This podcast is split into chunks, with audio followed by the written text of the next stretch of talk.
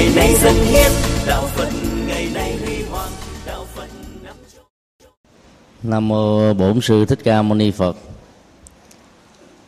Kính thưa toàn thể quý hành giả. Bài kinh à, 87 mang tựa đề Kinh Ái Sanh là một bản kinh rất quan trọng đề cập đến à, thái độ tiếc thương cái chết. Cái chết diễn ra xung quanh chúng ta như là một sự thật.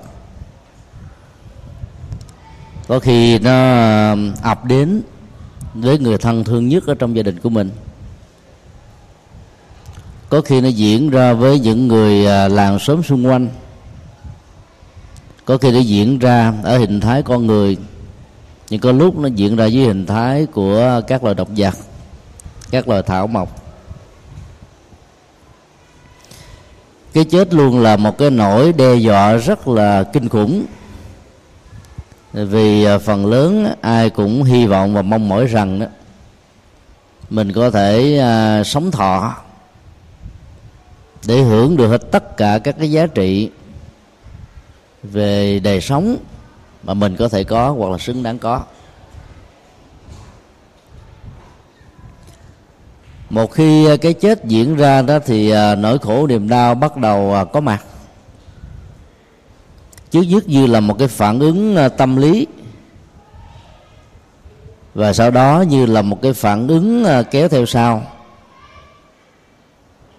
Ảnh hưởng và chi phối đến sinh hoạt và đời sống của một gia đình. Trong bản kinh này đó, đức phật đã phân tích cho chúng ta thấy rất rõ rằng là thái độ tiếc nuối cái chết của những người thân không làm cho người quá cố sống lại thứ hai đức phật xác quyết rằng là lòng thương tiếc sự ra đi của người thân đó sẽ trở thành như là đầu mối của nỗi khổ niềm đau mà Đức Phật dùng bằng à, năm cấp độ tâm lý về khổ đau khác nhau là sầu, bi, khổ, ưu và não. Sầu là nỗi buồn à, mang mát. Có thể à, làm cho người đó nó không thể hiện ra thành lời. Nhìn vào gương mặt ủ rượu không muốn giao tế, không muốn ứng xử, không ăn, không uống, bỏ bê hết tất cả các công việc sinh hoạt thường nhật. Bi là trạng thái bi quan chán chường làm cho người đó nó là không còn mặn mà với bất cứ một cái gì. Trở thành là một người rất là tiêu cực, bàng quan. Và nặng hơn nữa đó, suốt ngày chỉ muốn nghĩ đến cái chết chết cùng, chết theo với cái chết của người thân. Khổ là một trạng thái à, tâm lý à, bao gồm sầu và bi. Và đã làm cho người đó bị say rất khó chịu dưới ảnh hưởng chi phối của um, cái quy luật vô thường, vô ngã. Ưu là lo lắng, bồn chồn. Thì đối diện trước ờ, nỗi đau, mất mát, sanh ly tử biệt, kẻ còn người mất, người đang sống ở cảnh giới cõi âm, còn kẻ thương tiếc thì chờ đợi cảnh giới cõi dương não là một sự rối loạn tâm lý. Nó làm cho người đó bị um, nỗi đau như là một cái tên bắn trúng. Dầu cho có đầy đủ gia tài sự nghiệp của cải và tất cả mọi thứ trên cuộc đời nhưng mà người đó vẫn không cảm thấy an vui và hạnh phúc. Năm cấp độ tâm lý sầu bi khổ ưu và não như vừa nêu trở thành mối đe dọa của con người. Khi mà một người thân trong mối quan hệ của tình thương, trong mối quan hệ huyết thống, trong mối quan hệ của tình yêu đã phải bất đắc dĩ vẫn vẫy tay chào với tất cả những người còn lại, thì lúc đó nó, cái nỗi đau nó trỗi dậy không phải chỉ đơn thuần ở những người còn sống mà nó hơn bao giờ hết thể hiện ở những người đã ra đi. Cho nên nỗi đau hai chiều này đã làm cho um, cuộc đời nó mất đi sự hứng thú và ý nghĩa của nó. Đức Phật xác quyết rằng là um, khi chúng ta ý thức được cái chết là một quy luật và mọi sự thương tiếc chẳng những không mang lại một giá trị tích cực cho người quá cố mà còn làm cho người đó bị vướng lụy thì không còn cách nào khác là chúng ta phải chuyển hóa thái độ để cho nỗi đau nó nó được tan biến, càng nhanh càng tốt.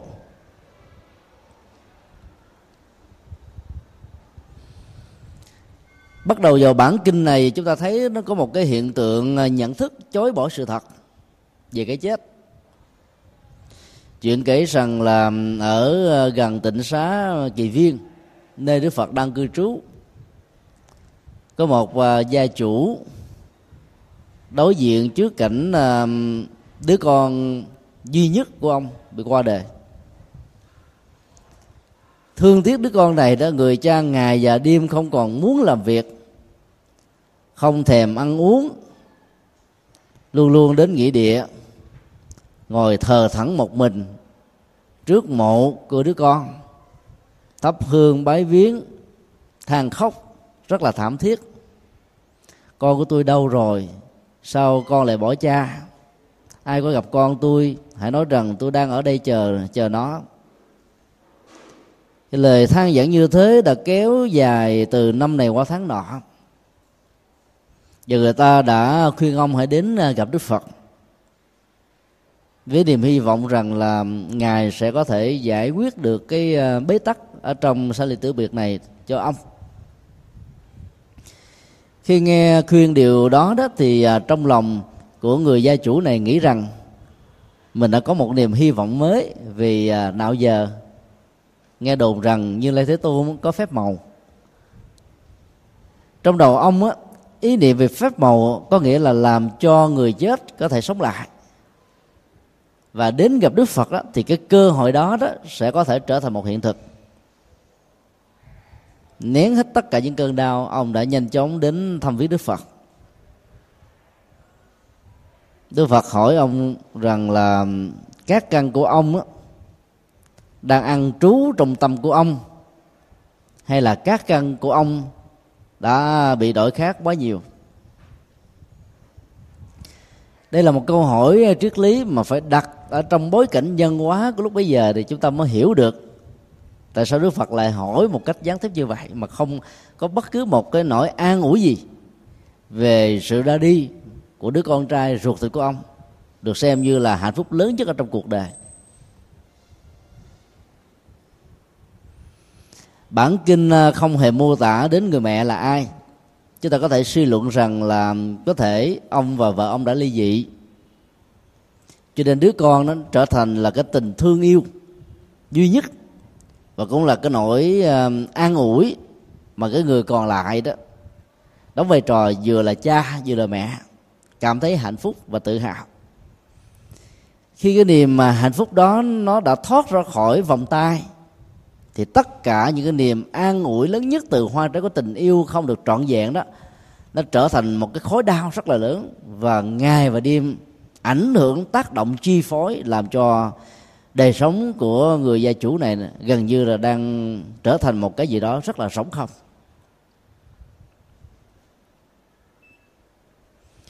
Nhu cầu của tình yêu khi không được đáp ứng đó, nó được thể hiện qua tình thương. Cái cuộc tình giữa vợ và chồng khi không được hoàn thiện thì một trong hai người đó đó sẽ thể hiện với những đứa con ruột thịt của mình chỉ khi nào à, người cha, người mẹ quá ích kỷ và không cảm thấy rằng là đứa con sinh ra là hoa trái của tình yêu đó, mới không muốn thừa nhận nó.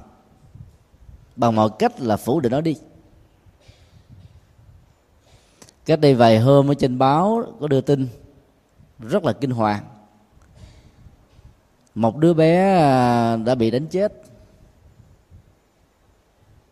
đứa bé này chỉ mới có à, năm, sáu à, tuổi thôi.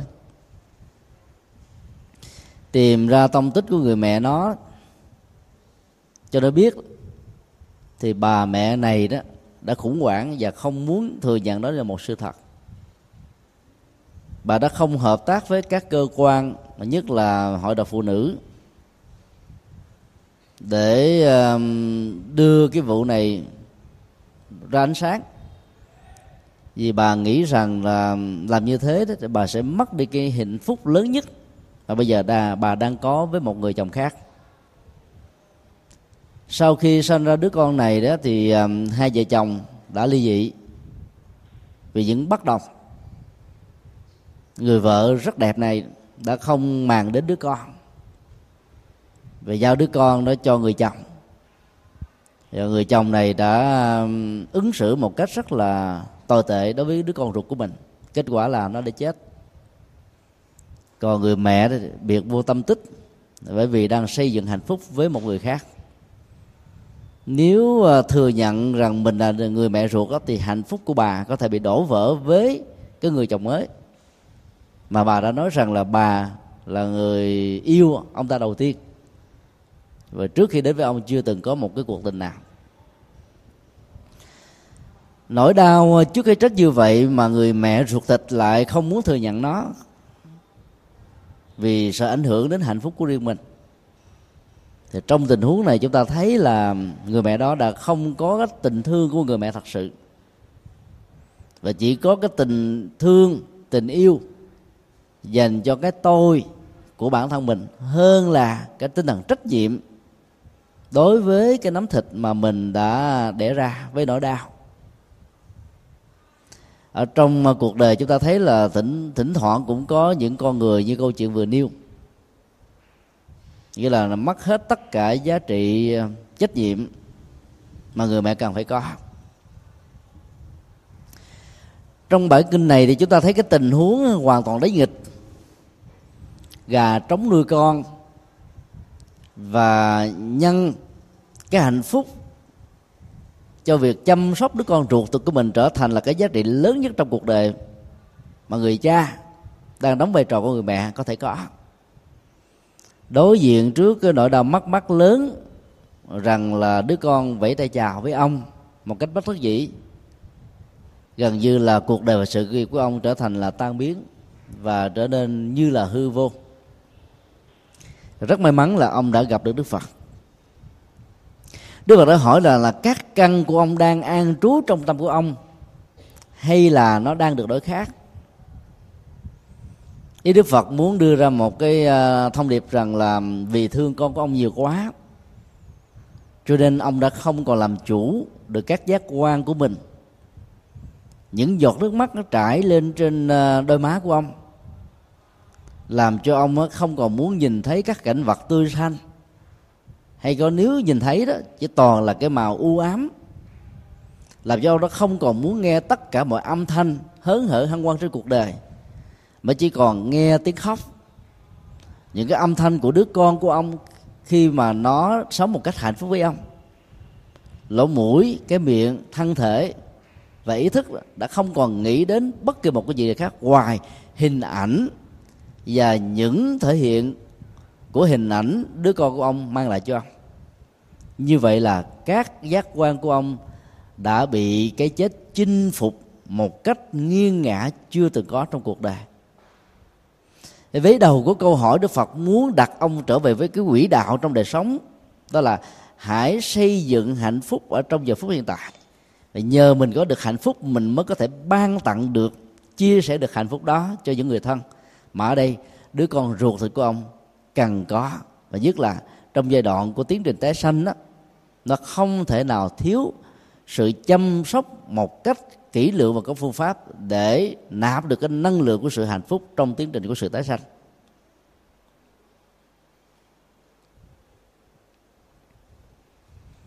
Gia chủ này đã, thưa với đức phật à, làm sao có chuyện đó? Vì ông không nghĩ rằng là đức phật có được tha tâm thông biết được hết à, thái độ tâm lý và những diễn biến vừa qua. Cho nên ông không thừa nhận rằng là các giác quan của ông đã thay đổi kể từ cái chết của đứa con ruột thịt của mình.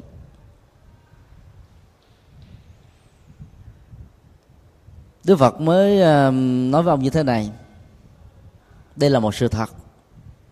Có thể là một sự thật rất là đau lòng. Sự thật mà ông có thể là không muốn thừa nhận nó. Rằng là ái chính là gốc rễ của sầu bi khổ u và não. Nơi nào mà có ái có mặt đó thì nơi đó một trong năm hình thái hoặc là cả năm hình thái như vừa điêu sẽ theo đuổi như là bóng không rời hình. Khái niệm ái trong à, thuật ngữ của Phật học đó nó bao gồm à, nhiều nội dung. Có tình huống đó, nó được hiểu như là tình yêu có ngữ cảnh được, được hiểu như là tình thương. Có lúc nó được hiểu như là một thái độ chấp trước bám víu tiếc nuối theo đuổi như là một nguồn hy vọng rất là lớn. Liên hệ trực tiếp hay là gián tiếp đến tình thương hay là tình yêu này. Tình thương nó có thể được thể hiện của cha mẹ đối với con cái và ngược lại là của những người thân với nhau. Hay là sự quý mến đùm bọc che chở chăm sóc dỗ về nâng niu. Còn à, tình yêu đó, nó được thể hiện giới tính giữa một người nam đối với người nữ hoặc ngược lại, hoặc là giữa những người đồng tính với nhau. Tất cả những cái à, dấu hiệu của sự biểu hiện đó đó, đối với phần lớn chúng ta là đầu nguồn của hạnh phúc và niềm vui.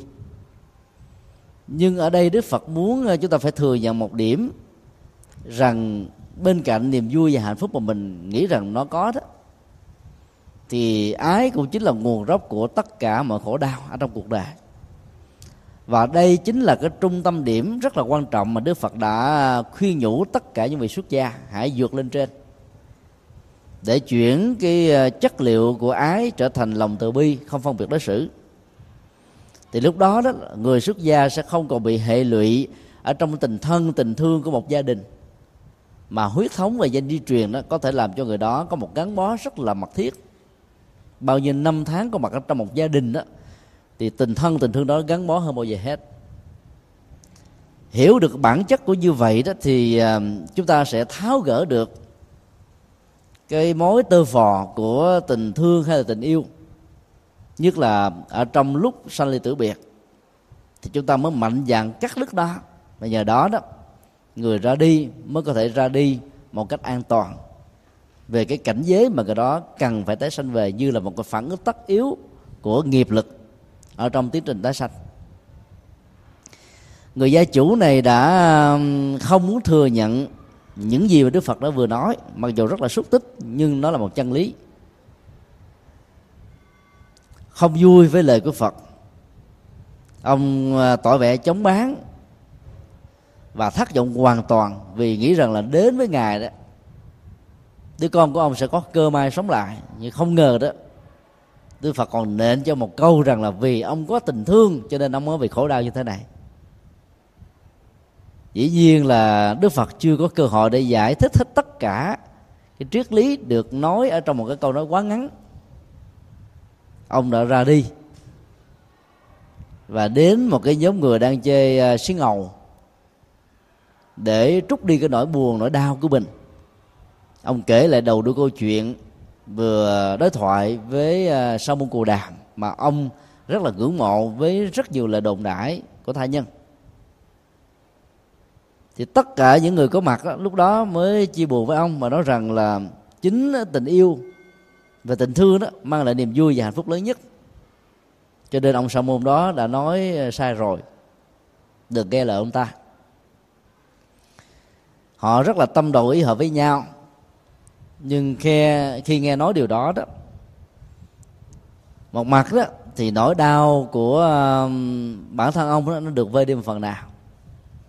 Nhưng khi vẫy tay chào với những người đánh bài đó để trở về lại ngôi nhà của mình thì nỗi đau đó nó thấm nó thấm một cách rất là tự động như là sương móc thấm lên à, các lớp áo của người trên một con đường đầy sương mù. Cái đau nhói đó, đó làm cho ông nó khổ não chưa từng thấy trong cuộc đời. Càng cố tình không thừa nhận lời phật nói như là một sự thật rằng là cái tình thương trong giai đoạn này đã dẫn đến sầu bi khổ ưu đảo. Chừng nào đó thì ông lại phải đối diện với nó chừng đó. Và cái niềm an ủi của những người chơi bài rằng là tình thương là nguồn gốc của hạnh phúc sẽ làm cho ông chỉ thấy rằng nếu nó có chăng chỉ là một sự tiếc nuối hay là một cái tiến trình tự hình dung hóa ra bên trong thôi. Mà trên thực tế, nó đã không còn nữa. Nỗi đau đó đã tắt liệm làm cho ông trở thành như là một người bị ngạt thở hoàn toàn.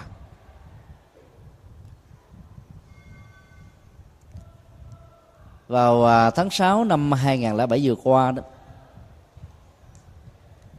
chúng tôi à, đã thuyết giảng cái buổi à, giảng cuối cùng tại chùa Hoa Nghiêm. Trước đó, đó thì à, chúng tôi đã có một cái buổi thuyết giảng tại chùa Việt Nam ở Houston thì sau buổi thuyết giảng này đó một vị thượng tọa trong chùa đã chở chúng tôi đến một cái tiệm cơm chai vì ngày mai đó chúng tôi phải rời khỏi ngôi chùa này để qua chùa Quan Nghiêm thì trên đường đi đó thượng tọa đã điện thoại cho um, một đôi vợ chồng trẻ đến để cùng ăn. Thì tới nơi đó thì thượng tọa mới về giới thiệu rằng là đây là um, vợ chồng mà trong vừa ba năm qua đó đã sống trong một giai đoạn rất là khổ đau. Cái khổ đau là vì um, vì một gia đình vừa sanh ra được một đứa con mới có mấy tháng tuổi thôi. Trên đường đi đó thì một tai nạn đã à, ập đến. Chiếc xe đã bị à, uh, nhập lép. Đứa con đã chết. Người chồng đã bất tỉnh nhân sự. Người vợ đó thì uh, máu me đầy người xương bị gãy. Cả một gia đình được đưa vào bệnh viện cấp cứu khi tỉnh lại đó, thì người chồng nó thấy người vợ vẫn còn hôn mê. Đến 6 tháng sau đó, thì chị ta mới tỉnh lại.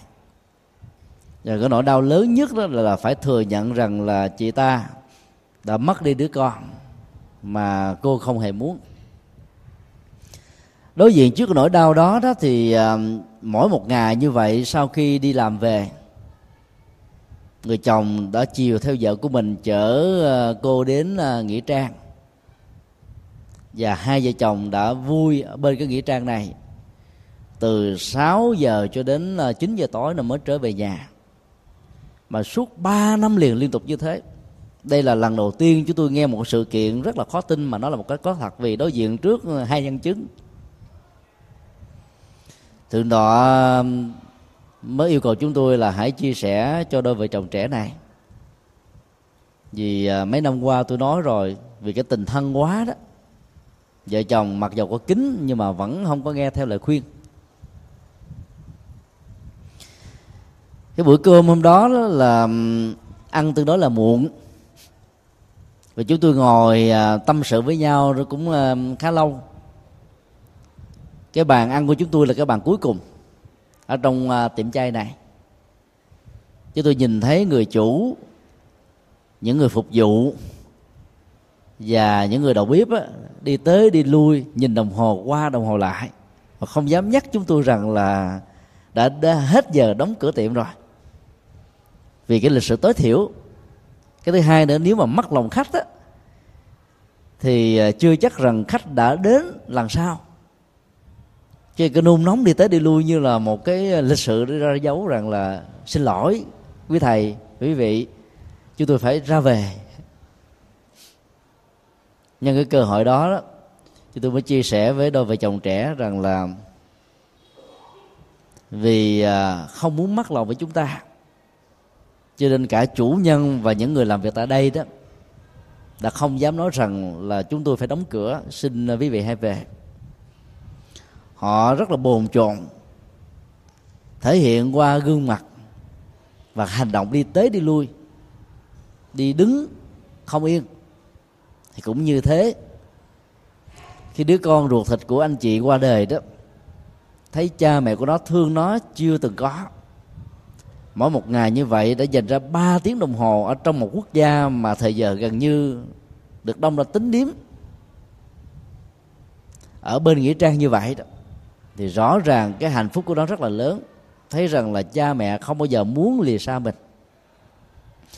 Tình thương đó được thể hiện một cách không đúng. Và càng thể hiện nhiều chừng nào thì đứa con của hai anh chị sẽ khó ra đi vì nó nó thương. Nó quyến luyến giống như là chủ và các công nhân của tiệm cơm cha này không ra đi được. Vì chúng ta vẫn đang còn ngồi tại đây.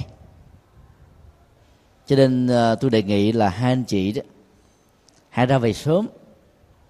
Ra về khỏi nghĩa trang đó, càng sớm càng tốt. Đừng ngồi và nắng nắng thêm bất cứ một giây phút nào nữa, bắt đầu kể từ ngày hôm nay. Nếu anh chị thật sự thương đứa con của mình, không làm được điều đó đó, thì các anh chị cũng giống như chúng ta tại đây, ngồi tại cái quán này, làm cho tất cả những người từ chủ cho đến người làm công gặp rất rối lớn là họ phải ngồi ở với chúng ta. Mặc dù chúng ta đã hoàn tất việc ăn cơm rồi. Cái chết của đứa con của đôi anh chị đó đã được hoàn tất. Cái mâm cơm mà chúng ta ăn đã được kết thúc. Câu chuyện chúng ta nói đó cũng đã đầy đủ tất cả những tình thương mà người mẹ người cha dành cho đứa con của mình đó, nó đã quá trọn vẹn rồi. Ba năm như thế là đã quá dư đối với cái tinh thần trách nhiệm mà cha mẹ có thể dành cho một đứa con quá cố. Nếu kéo dài hơn thế nữa thì tôi e rằng là con của anh chị sẽ khó có thể được siêu sinh. Ngày mai, hãy nghe lời khuyên chúng tôi, thỉnh thượng tọa này, đến nghĩa trang để làm lễ lần cuối. Và hy vọng rằng là cha mẹ, tức là hai anh chị sẽ không có cơ hội gặp lại nó thêm lần thứ hai trong cuộc đời phải mạnh dạng và dứt khoát như thế đó thì đứa con mới ra đi được.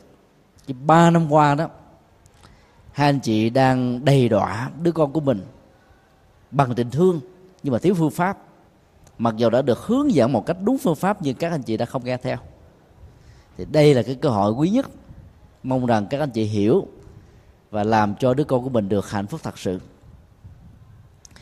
Trong lễ kỳ siêu đó thì chúng ta thấy một yếu tố rất quan trọng, đó là giúp cho cả người sống lẫn kẻ mất. Phải thừa nhận rằng là cái ngày khai tử đó, thông qua một cái tai nạn hay là một cái uh, diễn tiến bình thường của cái chết là một sự thật. Rằng là chúng ta không còn bất cứ một cái niềm hy vọng nào để nhìn thấy người đó tiếp tục sống với chúng ta. Và làm sao để cho cái người ra đi đó đó không còn bất kỳ một nỗi tiếc nuối nào thì họ mới có thể ra đi một cách an toàn. Chứ phải như ba năm trước anh chị nói với đứa bé rằng là mẹ và cha rất thương con. Mẹ và cha cũng cùng chung một tai nạn. Mẹ và cha rất may mắn còn sống. Con đã phải vẫy tay chào với đời sống này, cho nên con hãy ra đi về chờ mẹ. Chờ cha. Cha mẹ sẽ gặp lại con ở đời sau. Hoặc là một cái hình thức nào đó chúng ta có thể à, dùng một cái lời khuyên như một lời dụ dỗ vì một đứa trẻ chỉ có mấy tháng tuổi vẫn chưa đủ ký thức để nhìn nhận rằng cái chết diễn ra đó nó là một sự thật.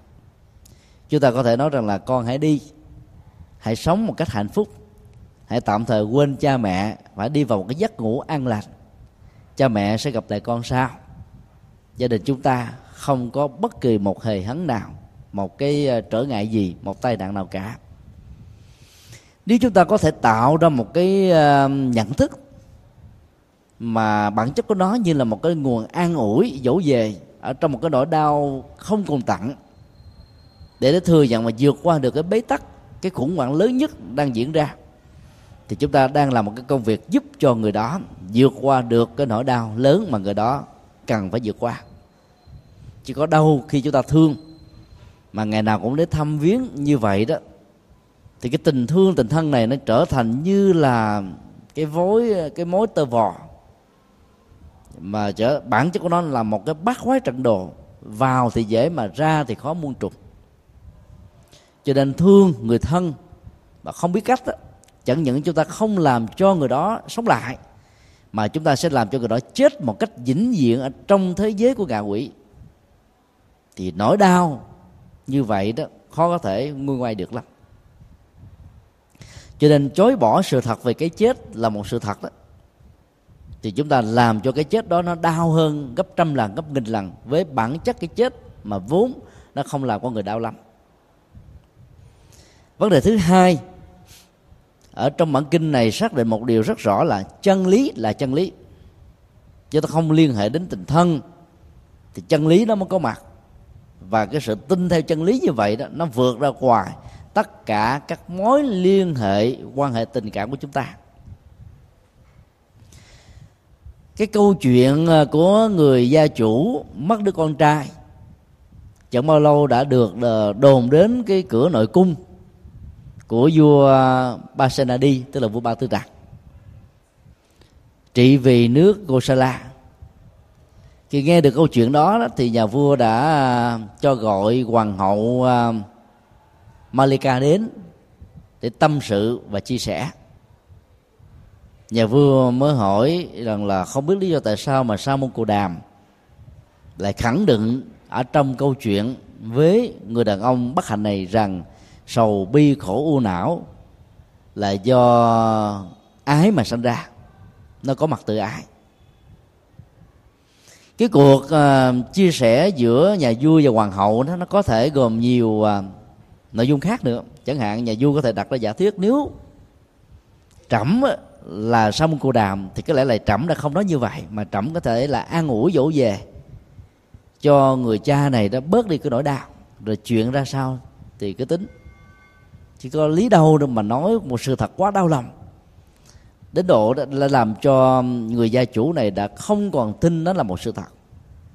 Ông đã phỉ bán phật ra đi, tìm một cái nguồn an ủi khác rồi về trở nhà thì nỗi đau nó thấm dần, thấm mòn đến con tim của ông.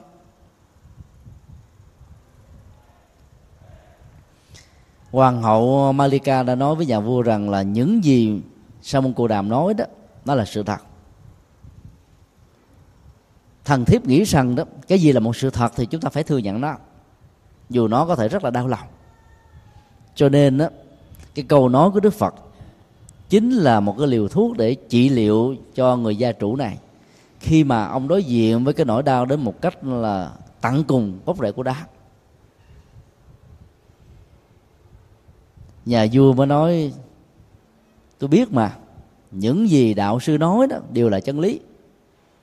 Và ai đi theo đạo sư đều, đều tôn vinh chân lý đó như là những sự thật bất hủ. Cho nên chẩm này không có ngạc nhiên khi ái hậu của ta đó đã tin theo lời của sáu môn cù đàm. Vì ái hậu là đệ tử của ông mà hai vợ chồng của vua và hoàng hậu đó đã không còn vui vẻ với nhau chỉ vì tranh luận về điểm đúng và sai ở trong tình huống ứng xử của đức phật đối với người gia chủ bất hạnh nhà vua có vẻ hờn trách rằng là vì ái hậu của ông đó, kính đức phật quá đi. Cho nên mọi ứng xử gì của đức phật đó, đều sẽ được xem là là đúng. Còn bà đó thì muốn chứng minh cho vua thấy rằng là không phải vì bà kính đức phật bà mới nói theo nói dựa mà vì nó là một sự thật. Cho nên bà không còn cách nào khác là phải thừa nhận nó. Và khi một người nào đó đã nhìn thấy rằng đây là một sự thật đó thì họ được quyền nói bằng trái tim bằng nhận thức của mình. Chúng ta biết rằng là trong thời um, của đức phật hay nói chung là cái thời chế độ quân chủ đó vua được xem là chân lý vua được xem là tất cả trên cuộc đời này. Cho nên vua nói cái gì thì cái đó phải được xem là đúng. Còn ai nói khác với vua được xem là sai. Đằng này đó hoàng hậu Malika đã bất chấp dĩ nhiên đó, khi bà giữ quan điểm của bà bà vẫn hiểu rằng là nhà vua sẽ không hài lòng có thể buồn và thậm chí có thể mất tình yêu đối với bà. Nhưng và nghĩ rằng đó là một chân lý cho nên bà muốn chia sẻ nó với người mà bà quý thương nhất ở trong cuộc đời này.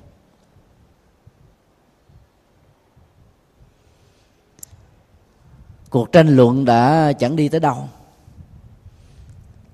hoàng hậu Malika đã phải dùng kế quản binh. Hướng câu chuyện qua một nội dung khác để cho cái tình cảm giữa hai bên không bị sức mẻ. Đây là cái điểm rất khôn ngoan mà một người phụ nữ đã ứng xử trong gia đình. Bản chất của cuộc tình đó, nó thường sống bằng trái tim hơn là bằng lý trí. Cho nên đó, trong mọi tranh luận về tính đúng và sai nó thường làm cho vấn đề trở nên tồi tệ hơn khi mà một trong hai người đó đã không thừa nhận rằng chân lý là một sự thật, mà họ có thể hiểu rằng có lẽ vì tình cảm, có thể là vì cái tình thân mà cái người kia đó đã tin một sự kiện không đáng tin. Do đó đó, càng lúng lút sâu ở trong các cái cuộc tranh luận như vậy đó, có thể làm đổ vỡ các cuộc tình. Do đó, chúng ta phải ứng xử hết sức là khôn ngoan. Khi thấy cái tình hình đó nó trở nên tồi tệ thì phải lèo lái sang một vấn đề khác. Để cho giá trị của nó nó nó có một cái gì đó cho người kia tiếp tục suy nghĩ, hơn là đẩy người đó vào trong một cái thế phải chấp nhận một chân lý, trong khi đó nhận thức của người đó như là một ổ khóa không thể nào nhét nó vào bên trong tâm cảm được. Quản binh trong tình huống này nó là một cái ờ, cơ hội để cho người đó suy nghĩ lại và nhờ sự suy nghĩ đó, thì cái đó có thể thẩm thấu vấn đề nhiều hơn. Ở đây chúng ta thấy cái tình huống ứng xử của hoàng hậu à, Malika, nó cũng tương tự như là của Đức Phật. Đức Phật vẫn biết là vị gia chủ này sẽ bị bức xúc, ghê gớm lắm, thậm chí có thể bán bổ ngài. Từ bỏ ngài ra đi, để tìm một cái nơi an ủi đối với bất kỳ ai có thể nói cái tiếng nói con tim như chính ông đã nói bất kỳ ai thổn thức những cái nhịp đập, an ủi dỗ về thì ông cho rằng đó là người tốt. Cứ để cho ông hãy tìm những cái lời an ủi như vậy, trải qua những cái nỗi an ủi như thế, rồi cuối cùng ông phải thừa nhận rằng sự thật, con ông đã chết rồi và nó không thể nào sống lại. Hoàng hậu cũng đã ứng xử với nhà vua như thế để cho cái mâu thuẫn nó không được diễn ra mức độ lớn hơn. Cái diễn trình của sự tìm kiếm và kiểm chứng chân lý đó đã được uh, diễn ra. Hoàng hậu đã nhờ uh, một người bà la môn rất là khôi ngô tuấn tú tên là Nali Chanha nhân danh bà đến thăm viếng như lai thế tôn đảnh lễ ngài và tường thuật lại hết đầu đuôi câu chuyện. Và mong ngài xác chứng rằng là, là ngài có nói câu nói đó hay không. Mặc dầu bà hiểu từ nhận thức của bà, nhưng bà vẫn còn một cái nỗi hoài nghi, không biết rằng là đức phật có nói như thế hay không, hay là người ta chỉ đồn đãi để hạ bệ uy tín của ngài. Người bà la môn này đã um, theo lời chỉ dạy, thế thư hỏi và nhờ đức phật xác chứng đến ba lần. Đức phật đã xác chứng và sau đó là ngài đã kể lại những cái kinh nghiệm mà ngài đã biết về những cái câu chuyện mà tất cả những người dân ở trong uh, dương thành kosala không ai là không biết. Câu chuyện thứ nhất là có một uh, người thiếu nữ đã phải khóc chia tay với người mẹ ruột của mình trong một cái tai nạn đối diện trước cái cái chết của người mẹ đó thì người phụ nữ này đã trở nên điên loạn lang thang vô định. Rời đây bay đó từ đầu đường này đến ngã xóm kia bất cứ nơi nào mà cô có mặt đó thì cô đều à, nói cái câu là mẹ ơi con đây nè mà hãy về với con hãy sống với con con chờ mẹ hàng ngày hàng đêm. Bà con ơi cô bác ơi nếu có nhìn thấy mẹ tôi tên là đó, gia đình ở đó, đi lạc vào năm tháng ngày giờ vừa điêu thì hãy cho tôi biết tôi sẽ hậu tạ cái nỗi đau quá lớn đã làm cho người thiếu phụ này, người phụ nữ này đó trở thành là một kẻ điên. Điên là bởi vì nó bị biến loạn và rối loạn nhận thức. Người mẹ ruột của cô đã chết nhưng mà cô cứ tự an ủi rằng là bà đang bị đi lạc. Cho nên đó là là cô đã bán gia tài sự nghiệp, mang theo tiền, đi tới đâu đó, cũng yêu cầu người khác hỗ trợ giúp cho cô. Nếu ai tìm ra được tông tích của người mẹ của cô đó, thì cô sẽ hộ tạ. Mà trên thực tế đó, thì cô đã chôn cất rất là đàng hoàng người mẹ ở trong cái khu vườn nhà của chính cô ở cái tình thương mà thiếu phương pháp đó, có thể làm cho người ta trở thành một kẻ điên loạn. Và do đó đó là người sống đó trở nên bất hạnh và người chết khi chứng kiến được cái cảnh mà đứa con ruột thịt của mình bị điên đó chúng tôi suy luận rằng khó có thể được siêu sanh lắm. Tại chùa Hoa Nghiêm trong cái buổi giảng à, cuối cùng trước khi trở lại Việt Nam chúng tôi đã được yêu cầu à, thuyết trình về đề tài cõi âm và cõi dương. Mặc dầu à, trên thực tế thì cõi âm không có mặt. Nhưng chúng tôi cũng không có à, đánh mất cơ hội để chia sẻ về quan điểm này từ cái nhìn của đạo Phật. Cái hình thái của cõi âm đó, nó chỉ tồn tại trong nhận thức ừ, ảo giác của con người. Khi người đó qua đời và không muốn thừa nhận là cái chết diễn ra đối với mình là một sự thật vất vưởng rầy đây mây đó và thường tới lui những nơi mà cái kỷ niệm đẹp và hạnh phúc đó. Để làm cho người đó không muốn lìa xa cái nơi chúng này. Có một số người đó không muốn uh, nhìn cái sự thật phủ phàng cho nên cứ lãng vẫn ở nơi mà cái chết đã được diễn ra. Và người đó đó đã quan niệm những cái cảnh giới như vừa nêu chính là cõi âm một số người quan niệm cõi âm tức là âm phủ đó, tức là dưới lòng đất. Nó có 10 cửa ngục mà mỗi người phải trải qua. Nghiệp thiện hay là nghiệp ác. Thì chừng nào trải qua hết cái giai đoạn bị trừng phạt rồi đó mới được tái sanh để làm lại con người. Có quan niệm dân gian như thế rất là sai lầm. Đã làm cho rất nhiều người mê tín khi còn sống tiếp tục mê tín sau khi chết rồi về báo mộng cho gia đình mình rằng là mình chưa được siêu. Than trách rằng là gia đình và những người thân quá keo kiệt không dám mua giấy hoàng mã hay là quần áo, nhà cửa, vàng bạc, đốt, cúng cho mình. Tha la khóc, trách than. Và nếu những người ờ, thân không hiểu được nhân quả mà không hiểu được đạo phật, nhất là cái cảnh giới của tái sanh này sẽ dễ dàng làm theo với một cái niềm an ủi rằng là thà làm dư còn hơn là làm thiếu. Tiền bạc chẳng là bao đối với cái tình thương và tình thân. Cho nên người ta đã tốn rất nhiều tiền cho những cái hoạt động mà việc dấn thân vào đó chỉ làm cho các hương linh đó do vì mê tín và hiểu sai tiếp tục tồn tại trong một cái phương trời vô định mà lẽ ra họ cần phải thoát ra để được đi đầu thai và tái sanh thì trong buổi giảng này thì có một cái bà cụ khoảng chừng à, uh, 80 tuổi. Đau nhức xương khớp không thể ngồi lâu mà bà phải ngồi trên một cái ghế dựa. Hỏi chúng tôi với một cái nỗi đau với những giọt nước mắt. Rằng là bà đã mất đứa con. Đứa con đã ra đi trên dưới 10 năm rồi mà không ngày nào mà không cúng cơm cho nó. Không ngày nào mà không dành những giọt nước mắt mà khi hỏi câu hỏi này, bà vẫn tiếp tục dành cho đứa con những giọt nước mắt. Rồi bà lại tâm sự tiếp tục rằng là trong rất nhiều tháng qua đó, đêm nào bà cũng nhìn thấy đứa con của mình trở về an ủi, mẹ ơi, mẹ đừng khóc nữa. Nếu mẹ có thương con thì mà hãy nín. Mà hãy chuyển qua nỗi đau mà hãy chế về chùa tụng kinh gặp phật. Chừng nào bà không còn đau khổ nữa thì con mới ra đi được bà cảm thấy hạnh phúc vô cùng khi nghe đứa con ruột của mình nói điều đó.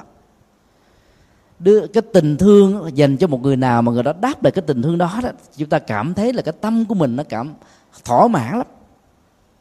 Cái tôi của mình đã được ờ, đánh thức. Cho nên đó, mình càng dấn thân vào cái chuyện đó nhiều hơn. Tất cả những người có mặt không không ai mà tránh được cái nỗi buồn nỗi đau khi nghe bà kể một câu chuyện thật sự đã đau lòng này chúng tôi đã nói rằng là trong tình huống này đó, người sống đã không độ được người chết, mà người chết độ người sống. Hội trường đều cười lên hết, thì bà mới bắt đầu tỉnh thức, giật mình rằng là như vậy là trong hơn 10 năm qua bà đã làm một cái chuyện hết sức là vô nghĩa. Bà tìm cái niềm hạnh phúc và an ủi, được tâm sự và đối thoại với đứa con ruột thịt của mình bằng một cái giấc mơ. Và những cái lời an ủi rằng là, mẹ ơi, đừng khóc nữa. Mẹ khóc con đau khổ lắm mẹ hãy đến chùa tụng kinh đi gặp quý thầy đi. Nếu chừng nào mẹ hết khóc đó, thì con mới được siêu sanh. Lẽ ra đó nếu theo lời khuyên đó, đó thì bà hãy chuyển cơn đau trở thành những hành động cầu siêu. Ấy thế mà trong 10 năm qua bà đã giấu ém liệm cái câu chuyện đó. Đến cái ngày được lắng nghe về cái buổi thuyết trình về cõi âm và cõi dương bà mới nói ra. Thì tôi mới yêu cầu bà là hãy thương đứa con đó thì mời quý thầy tại chùa này về làm lễ cầu siêu liền cha đàn chẳng tới và phải nói thầm ở trong tâm thức của mình rằng là con hãy tha thứ cho mẹ. Trong 10 năm qua đó, vì thương con thiếu phương pháp cho nên mẹ để để cho con phải sống đau khổ ở trong cái cảnh giới của ngạ quỷ này. Bây giờ mẹ mới giác ngộ ra rồi. Mong con hãy siêu sanh. Và mẹ con chúng ta sẽ còn gặp nhau vì nhân duyên và nhân quả cho phép chúng ta tin điều này hãy làm lễ trai đàn chẳng tới như vậy đó thì đứa con mới có thể siêu sanh được. Đức Phật đã nhắc cái câu chuyện đứa con gái thương người mẹ ruột mất đến độ đó, cô ta đã bị điên. Mà nghĩ rằng là người mẹ chỉ bị đi lạc mà thôi. Rất nhiều người trong chúng ta đã tự an ủi rằng khi mà mình phải vẫy tay chào với một người thân nào đó mình chỉ nghĩ rằng đó là một sự à, vĩnh biệt ta. Có nhiều người đó, khi khi phải chia tay với thầy của mình mình biết rằng đó là cái chết nhưng cứ an ủi rằng là người đó đã đi hành đạo một nơi nào chứ không phải là chết. Niềm an ủi dĩ nhiên là không thể làm cho cái chết sống lại mà chúng ta cần phải tin rằng nó là một sự thật. Chỉ với niềm tin đó đó thì chúng ta mới hỗ trợ tích cực cho người ra đi. Còn bằng không đó chúng ta càng làm cho tình trạng trở nên bi đát nhiều hơn. Chúng ta dùng những cái khái niệm như là vắng bóng. Nghĩa là người đó đã không còn hiện hữu về vật lý ở trong ngôi nhà, ở cái nơi mà sự hạnh phúc giữa ta và người đó có mặt. Dùng ăn ngủ như vậy thì chúng ta tiếc nuối về sự ra đi này rất là nhiều. Và khó có thể phù hợp được cái đạo lý. Và do vậy nó có thể ảnh hưởng một cách tiêu cực đến tiến trình mà cái chết đó, cần phải có một sự tái sanh.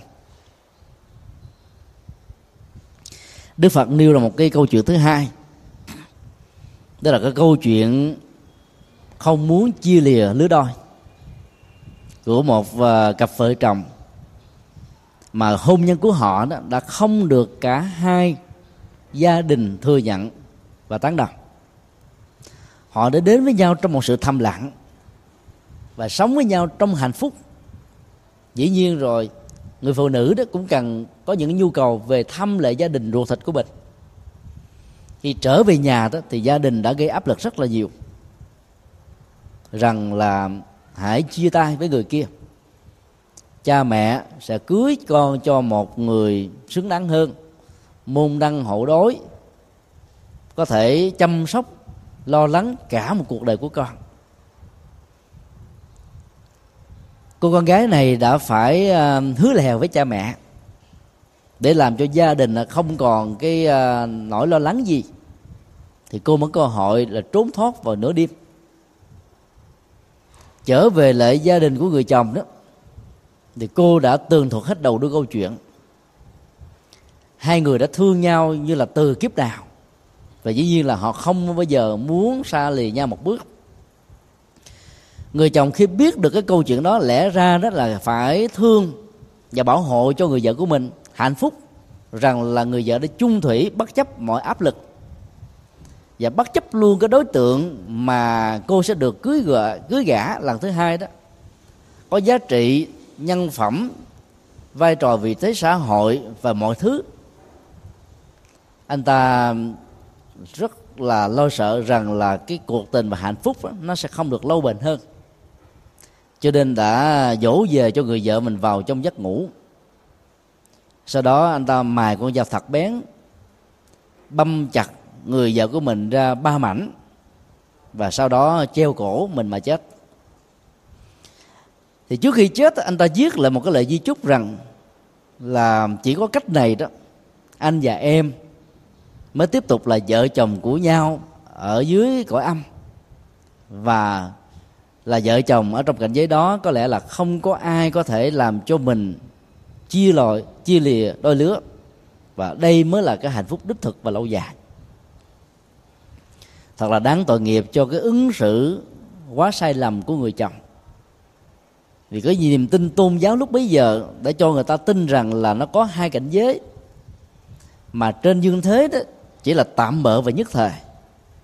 Qua đời dưới cõi âm mới tồn tại một cách lâu dài cho nên đã làm cho anh ta tự an ủi và nghĩ rằng đó là giải pháp đúng đắn nhất mà anh cần phải làm. Và trước khi làm, anh cũng mong người vợ hãy tha thứ và hiểu cái động cơ mà anh đã làm như thế là để bảo toàn cái hạnh phúc lứa đôi, không để cho bất kỳ ai chia cắt nó, dù bằng động cơ và thái độ rất là tốt. Chúng ta thấy rất rõ rằng là vì thương yêu, người vợ của mình không muốn xa lìa khỏi.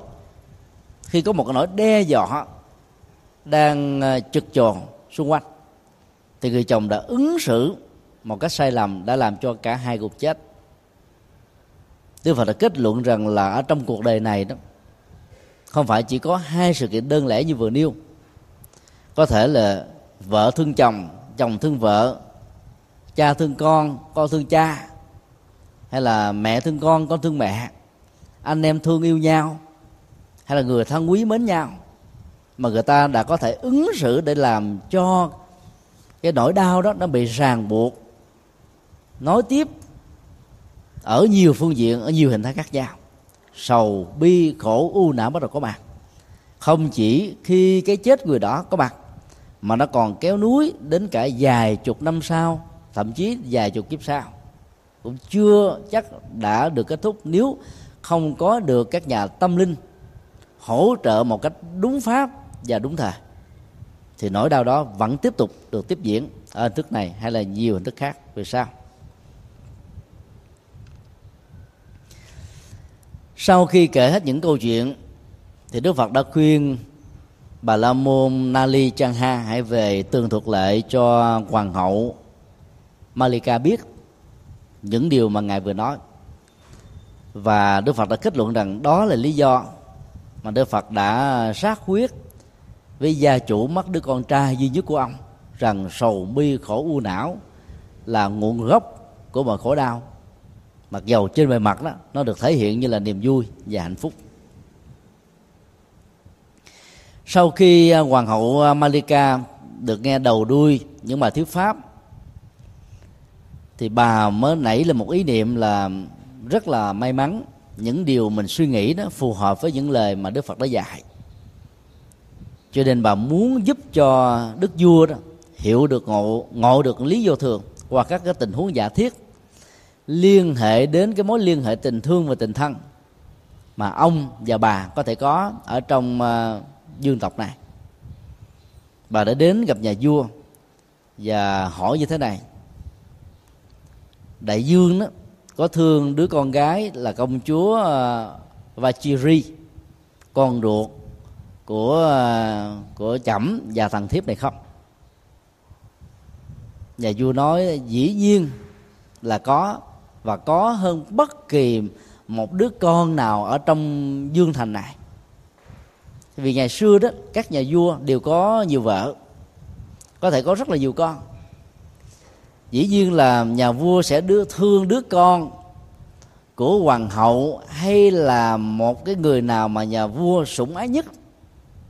Cái tình thương yêu đó nó có một cái chiều hướng kéo theo. Cho nên khi thương hoàng hậu Malika, thì đứa con giàu là trai hay là gái của hoàng hậu này sẽ trở thành là đối tượng sủng ái nhất.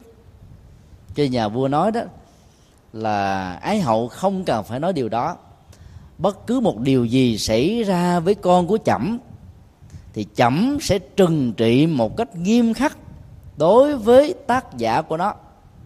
Còn nó là một sự vô thường, biến đổi tăng tốc, chẳng hạn. Thì có lẽ là chậm sẽ không còn sống hạnh phúc ở trong cuộc đời này nữa. Hoàng hậu Malika mới hỏi tiếp, thế thì à, đại dương đó có thương yêu à, hoàng hậu và Vasapa và tướng quân Vidudaba hay không? Vasapa đó là hoàng hậu. Trước khi uh, Malika đã trở thành là cái người sủng ái nhất. Dĩ nhiên đó là trong triều chính chúng ta thấy là cái cuộc đời của uh, những người mỹ nữ đó đối với nhà vua rất là bạc bẽo. Khi được sủng ái nhất thì tất cả mọi thứ đều có. Khi không còn được sủng ái nữa, thì người đó sẽ được giam vào trong lãnh cung. Mặc dù giam vào trong lãnh cung, nhưng mà cái ờ, cái cái sắc nước hương trời của hoàng hậu và sa ba đó vẫn còn làm cho nhà vua ghé mắt. Với cái sức ép của ờ, Malika thỉnh thoảng nhà vua vẫn đi thăm, vẫn còn thương. Nhà vua mới trả lời rằng là dù sao đi nữa ta vẫn không thể nào cắt đi được cái tình thương, tình yêu để dành cho Vasaba. Mặc dầu nó đã là quá khứ, nhưng nó vẫn còn một cái gì đó để luyến tiếc và nhớ về. Cho nên tướng vương Vidu Đa là con ruột của ông đối với hoàng hậu Vasaba này, vẫn đang làm cái trọng trách ở trên chiến trường để giữ vững biên cương và bờ cõi.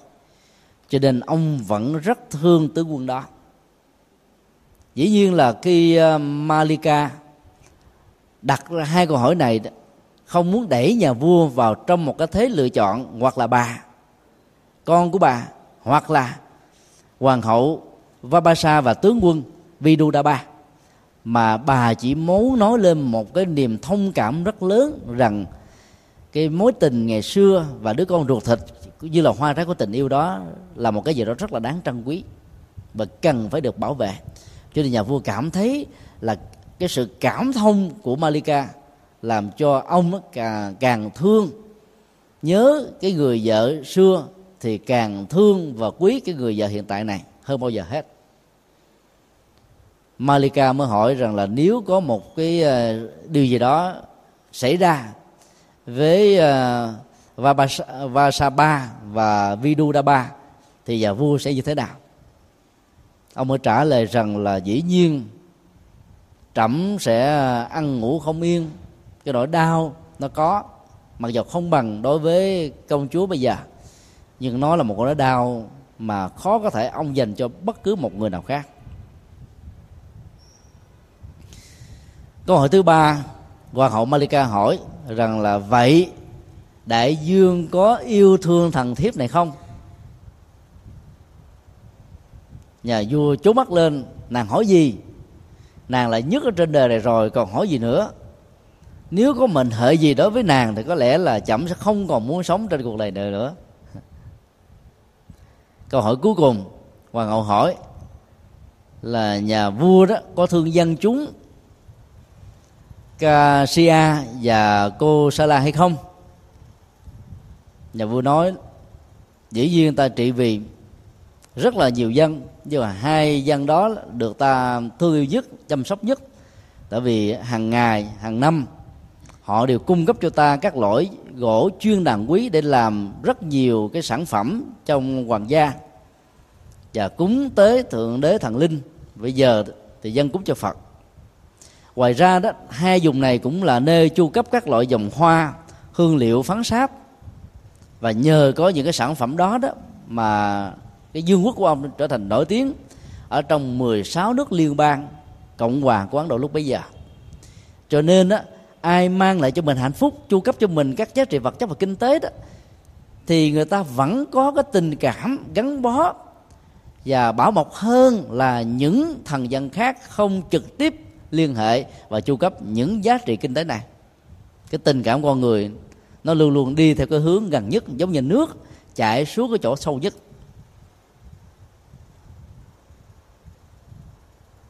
Hoàng hậu Malika mới nói là cảm ơn đại vương để cho thằng thiếp có một cơ hội để chia sẻ nhận thức của thằng thiếp này. Những điều đại vương trả lời để cho thấy rằng là đại vương trong tâm thấy rất rõ rằng là ái đó chính là nguồn gốc của khổ đau. Vì đại vương thiêu thằng thiếp này, cho nên đại vương đó đã không muốn bất cứ một chuyện gì xảy ra với thằng thiếp dầu đại vương đã xem thần thiếp là yêu thương nhất, nhưng đại vương vẫn còn giữ cái tình thương đối với hoàng hậu vi sa ba và tướng quân vi du đa ba cho nên đại vương đã nói rằng là đại vương sẽ không chấp nhận bất cứ một cái tình tình huống xấu nào diễn ra đối hai người này. Đại vương cũng không muốn thừa nhận rằng là nếu có một tình huống nào xấu diễn ra đối với công chúa, con ruột thịt của chúng ta và các thần dân ở trong vùng à, Kasia và Kosala điều đó đã chứng tỏ rằng đại vương đã thể hiện nỗi đau và sự thương tiếc nuối tiếc nếu nó có bất cứ một sự kiện không dễ diễn ra đối với các đối tượng vừa nêu. Như vậy trên thực tế đại vương đã sống với cái chân lý đó. Mặc dầu bằng cửa miệng đại vương đã không muốn thừa nhận nó. Thì nghe phân tích có tình có lý như vừa nêu đó thì nhà vua đã bắt đầu à, tỉnh ngộ và mới ờ, nói rằng mấy ngày hôm trước đó thì trẫm đã nói sai đối với nàng rằng vì nàng tôn kính đạo sư của nàng quá cho nên đó, những gì đạo sư của nàng nói về cái chết đều là sự thật. Bây giờ ta mới hiểu ra được rằng giá trị chân lý nằm ở chỗ là phải thừa nhận nó mặc dù nó có thể làm cho chúng ta rất là đau lòng chúng ta thấy cái cách ứng xử của hoàng hậu à, Malika rất là khôn ngoan. Muốn cho chồng của mình hiểu được những cái giá trị, thì trước nhất là bà cần phải hiểu nó, hiểu một cái có chiều sâu.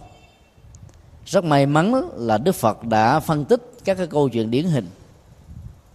Cho người bà đã bị phái đi, rồi bà sử dụng cùng cái công thức đó để lý luận lại với người chồng của bà là nhà vua và nhờ cái phương pháp lý luận đó, nhà vua không còn cách nào khác, phải thừa nhận rằng nơi nào có tình yêu, có tình thương đó, nơi đó nó đính kèm và đi theo nỗi đau. Mặc dầu bên cạnh đó vẫn có những hạnh phúc. Thừa nhận có cái nỗi đau đi kèm theo hạnh phúc và niềm vui đó, sẽ làm cho chúng ta khi đối diện trước cái nỗi đau khôn tả đó, phải tìm cách để giải quyết đó. Mà không đó, cả ta và người được ta thương đó, rơi vào sự rắc rối khó có thể lường trước được. Ngày hôm qua, chúng tôi có xem bộ phim à, thám tử tư của hollywood. Bộ phim này là nói về một án mạng rất là đau. Một gia đình tỷ phú à, người chồng đã tuổi 80 người vợ đã 70 hoài, không có con ông chết một cách đột ngột để là một cái gia tài kết xù cho bà.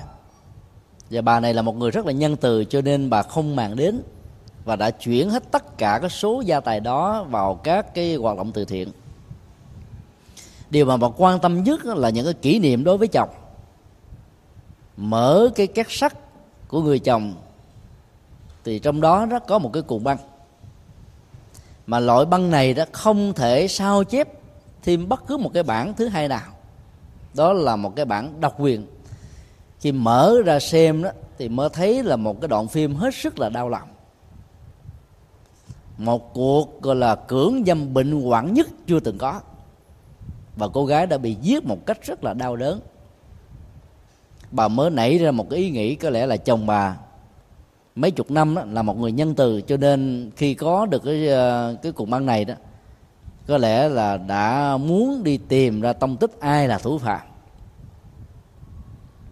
Cho nên vì thương yêu chồng bà, và cái giả thuyết đó nếu là đúng đó thì bà đã tặng cho người chồng bằng cái tình yêu thật sự. Cho nên bà đã thuê một người thám tử tư, giao cho anh ta cái cục băng và yêu cầu đi tìm ra tông tích của cô con gái ở trong thước phim có phải là thật hay là giả? Nếu giả thì bây giờ cô ta đang ở đâu? Anh ta đã đi đến rất nhiều à, nhà làm phim. Và cho họ coi đó thì họ mới tư vấn rằng là đây là một cái loại phim khiêu dâm. Cho nên đó, nó có cái tác dụng là kích dục mà phải làm gây rợn nhiều chừng nào thì những cái người mà bệnh hoạn nhất là người ta mới đam mê để mua về mà xem. Cho nên đừng tin vào những gì trong đó là một sự thật như việc yêu cầu à, của gia chủ cho nên thám tử tư này đã làm với tất cả trách nhiệm. Mới sanh ra đứa con à, đầu lòng chưa được à, 3 tháng tuổi anh ta đã phải chia tay vợ trong vòng hơn một tháng trời để làm một công việc khó làm. Tìm đến uh, tất cả mọi nơi và cuối cùng anh ta đã lần ra được tông tích của gia đình người mẹ ruột của cô gái bị chết và hỏi rằng là trước khi um, mất tích đứa con đó thì đứa con có nhắn nhủ lại đầy điều gì hay không? Và đã có xảy ra bất cứ một cái điều gì không vui thì người mẹ cho biết rằng đó là bà tái giá với một người mà người chồng này rất là bạc ác. Kể từ cái ngày tái giá đó thì chồng của bà và đứa con ruột của bà nó có một cái mâu thuẫn rất là lớn. Cái niềm hạnh phúc đó nó không còn nữa cho nên nhiều lần đứa con gái đó đã muốn à, bỏ nhà ra đi. Và người mẹ đó yêu yêu cầu đứa con đó, nếu thương người mẹ thì hãy ở nhà để bà dàn xếp. Rồi cuối cùng nó nó đã bỏ nhà mà ra đi. Thì khi ra đi vậy nó viết lại một cái nhật ký và đã giấu ở trong cái phòng riêng mà đến bây giờ bà vẫn chưa tìm ra. Nhưng thám tử tư này ở lại trong nhà cho nên đã lục lọt hết và nhận ra được những cái à, mẫu nhắn tin nói rằng là, mẹ ơi, con đi đó không phải vì con buồn mẹ. Với cái tác mà con muốn trở thành một ngôi sao điện ảnh, con mới quen được một cái người tình mới. Người tình này đã hứa hẹn lăn xe con trở thành ngôi sao cho nên đưa con đến Hollywood. Mẹ đừng buồn và đừng chờ con trở về. Vài năm sau, hoặc là mẹ sẽ nhìn thấy con ở trên phim ảnh, hoặc là mẹ sẽ nhìn thấy con trên báo. Tháng thứ tư này đã không cho người mẹ biết các thông tích và anh ta đã đi tìm đến ừ, cái nơi mà gia đình của ờ, cậu này ở. Thì cha của cậu ta mới cho biết là cậu ta đang ở tù. Tới tù đó, hỏi thì cậu ta nói là hai người đấy chia tay nhau. Và có lẽ bây giờ cô ta đang ở địa ngục. Vì buồn quá đó, cô ta nói một cách là thiếu trách nhiệm như vậy. Thì dĩ nhiên là cậu ta đã giới thiệu cho cô đến một cái hãng phim để ờ, bán lấy tiền thôi. Như vậy là anh ta đã nắm ra được một cái thông tin rất là quan trọng và đã nhờ đi đến uh, những cái chỗ bán phim ở Hollywood để mua những cái loại phim khiêu dâm mà chưa từng có trên cuộc đời này. Rồi uh, mới hỏi thăm cái người bán phim bằng cách là ra giá cho anh ta hỏi rằng mỗi tháng lương anh được bao nhiêu. Để nói là tôi được một tháng lương là hai ngàn đô cho nên nói tôi sẽ cho anh đó là năm sáu ngàn đô trong vòng năm sáu ngày nếu anh hợp tác với tôi. Rồi từ đó đó, anh mới làm quen và hai người cùng đi. Mới biết hết tất cả các đạo diễn về những cái loại phim này. Và tới anh đều đặt hàng, hãy làm cho tôi một cái thước phim với những cái nhân vật đóng, với cái hình ảnh mà anh thấy ghê rợn nhất. Thì người ta mới lần ra được cái tông tích là kẻ đã giết cái cô à, thiếu nữ này khi truy ra được tông tích đó, thì ờ, không ai khác hơn là người chồng của người phụ nữ già. Chính là cái người thuê đóng bộ phim đó. Và ông ta coi bộ phim đó mỗi ngày. Thì khi cho người ờ, vợ ngoài 70 tuổi nghe sự kiện này thì bà ta đã không có ờ, nén được cái cơn đau. Nghĩ rằng là người chồng chung thủy nhất của mình xứng đáng cho nên mình đã tặng biếu hết các gia tài cho các hoạt động từ thiện và truy ra cái manh mối để làm cho người chồng mình được uh, hãnh diện và tự hào ở giờ phút cuối của cái chết. Không ngờ đó biết một sự thật đau lòng. Cho nên đó, sau đó dài ba chục phút rồi bà đã tự vẫn mà chết. Bà vẫn giữ lời hứa với thám tử tư trả một cái số tiền rất là lớn cho việc truy ra được cái gốc rễ của bộ phim và bà đã chuyển một cái phần ừ, của ngôi nhà, tài sản của ngôi nhà đó cho cái gia đình của người con gái bất hạnh này. Anh ta đau khổ vô cùng vì không ngờ cung cấp một cái tin thật như thế để dẫn đến cái chết của người thứ hai. Anh ta đau khổ quá và nhỉ nhớ tới những người làm bộ phim này và những cái tác giả gây ra cái chết án mạng gây rợn đó. Cho nên anh ta muốn là thanh toán các nhân vật này anh ta gọi điện thoại cho người à, mẹ mất đứa con gái đó, nói rằng là, bà hãy cho tôi biết rằng là bà có thương đứa con của bà hay không? Bà nói là, tôi thương nó, nếu không có nó tôi chịu không nổi trên cuộc đời. Anh này mới nói là, bà hãy lập lệ, lập càng nhiều càng tốt, lập đi lập đi. Tôi sẽ làm cho bà hài lòng. Sau khi bà lập lại nhiều rằng anh này mới nổi máu lên và đã đến để thanh toán thua đủ với à, ba người tức là đạo diễn kẻ quay phim và người viết. Về sau đó anh ta trở về lại nhà với gia đình mà anh ta cũng suýt chết. Bộ phim mới kết thúc tại đó chúng ta thấy là đối với cái người vợ già đó nếu hiểu được đạo lý nhân quả và sống và chết đó, đứng trước cái cảnh sanh ly tử biệt đó, thì tốt nhất là hãy làm lễ an táng đấy còn những việc nó không đáng đâu vào đâu cũng không cần phải bận tâm thì có những cái kiến thức đó, nó có thể làm cho sự thật rất là bẻ bàng, làm cho mình bị khổ và đau. Và rất là cụ thể trong tình huống này, bà đã tự vẫn vì không tin rằng đó là một sự thật.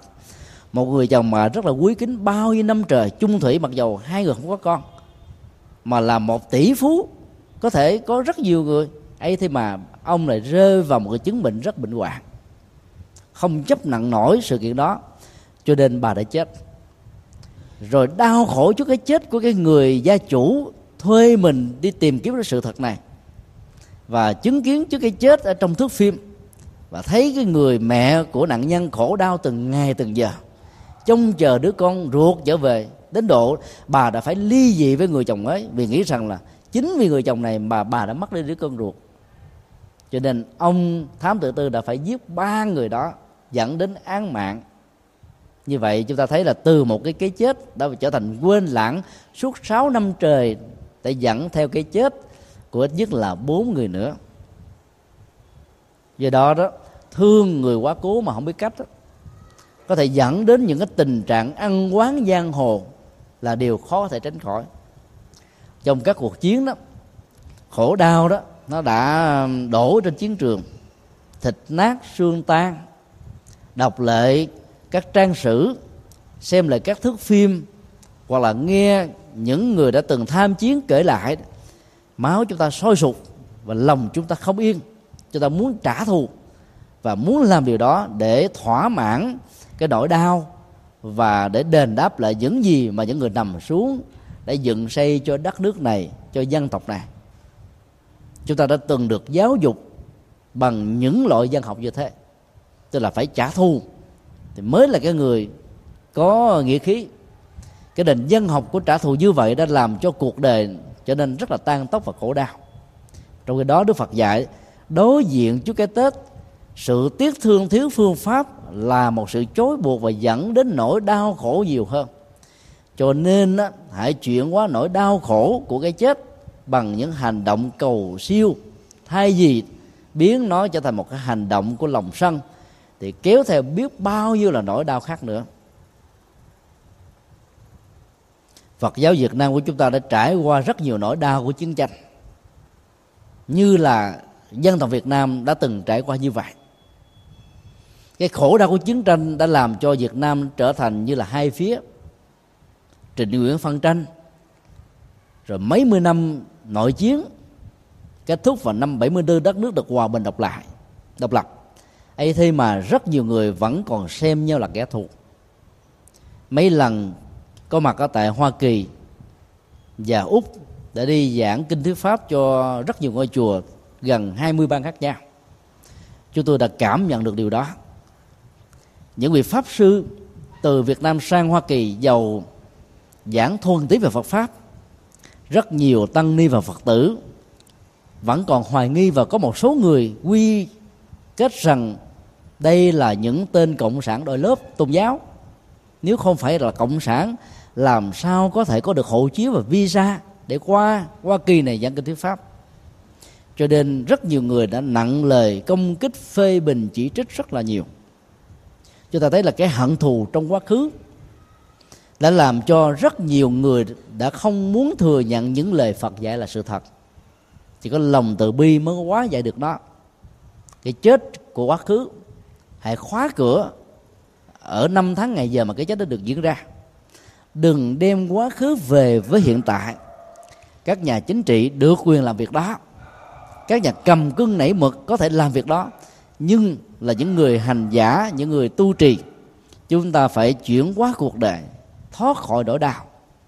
Và cái trọng trách của những người giảng kinh thuyết pháp làm thế nào để vận động quần chúng bỏ đi nỗi đau quá khứ thông qua sự bỏ thù hận nhưng nếu chúng ta dám mạnh dạn nói những điều này trong các cộng đồng của người Việt Nam tại Hoa Kỳ thì không còn cách nào khác. Phần lớn quần chúng sẽ buộc tội chúng ta là cộng sản, làm công việc giải độc. Có một lần người ta đã phỏng vấn, chúng tôi đã trả lời, nếu chúng tôi được quý vị xem đang là một chức năng giải độc thì đó là một cái điều hạnh phúc rất là lớn. Vì độc tố sẽ làm cho chúng ta chết mà người giải được độc tố là cái người mang lại sự sống. Cho nên chúng tôi đã cảm ơn quý vị đã tặng cho chúng tôi những danh nghĩa rất là có ý nghĩa đối với cái hoạt động hoàng pháp mà chúng tôi đang làm. Cho nên chúng ta thấy là cái khổ đau vì những cái chết trong quá khứ đã làm cho người ta không muốn thừa nhận nhau. Cũng là tăng ni và phật tử. Nhưng lại nhìn nhau bằng những cặp mắt xa lạ, nhìn nhau bằng cặp mắt không thân thương trên tất cả những gì chúng ta làm, người ta không cần màng đến nội dung giá trị của nó có phù hợp với đạo lý của nhà phật hay không.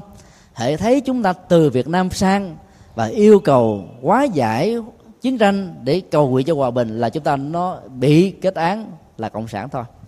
Trong đó, các hành giả phật giáo vượt lên trên những thứ này.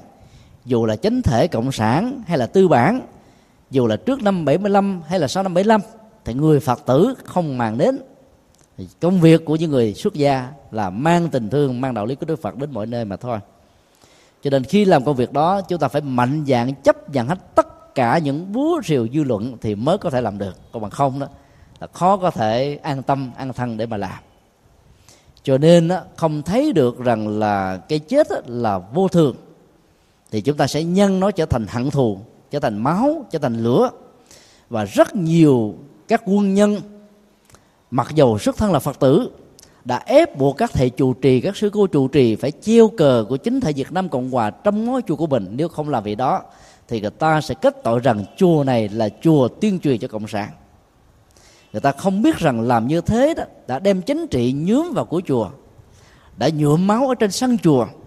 Người ta đã yêu cầu các ngôi chùa không những treo cờ mà cao những bài quốc kỳ đẫm máu, toàn là chiến tranh, toàn là khởi nghĩa, toàn là tan tóc chúng tôi đã yêu cầu một số ngôi chùa đừng nên làm việc đó. À, khi yêu cầu như thế người ta lại tiếp tục buộc chúng tôi rằng là những người tiên truyền cho cộng sản. Cho nên chúng ta biết rất rõ rằng là cái con đường hoàng pháp là con đường rất là khó. Mà phải mạnh dạng là bởi vì ở trên ngôi chánh điện đó, nó chỉ là cái nơi để thể hiện những lời tán dương tam bảo lời kinh tiếng kệ để cho tâm thức và tâm linh của con người được chuyển hóa được niềm vui. Chỉ có đâu mà giấy khởi hận thù quý vị có thể làm những chuyện đó ở những hội trường, ở chỗ này chỗ nọ. Đừng đem điều đó vào trong các ngôi chùa. Chúng tôi cũng đã đặt những câu hỏi rằng quý vị đã từng thấy các ngôi nhà thờ của thiên chúa giáo và tinh lành ở hoa kỳ, ở úc hay là ở châu âu trong cộng đồng của người việt đã treo cờ việt nam cộng hòa chưa? Những người đó, phần lớn là những người dí bụi tung mù để làm cho cái hận thù giữa những người phật giáo với chính quyền hiện tại mà vốn đạo phật dạy chúng ta là không nên can dự vào, dù là chính thể nào. Chúng ta chỉ làm công việc xã hội, công việc từ thiện, công việc của tình thương, công việc của quan truyền, công việc của hóa giải nỗi đau chứ không phải làm công việc của các nhà chính trị.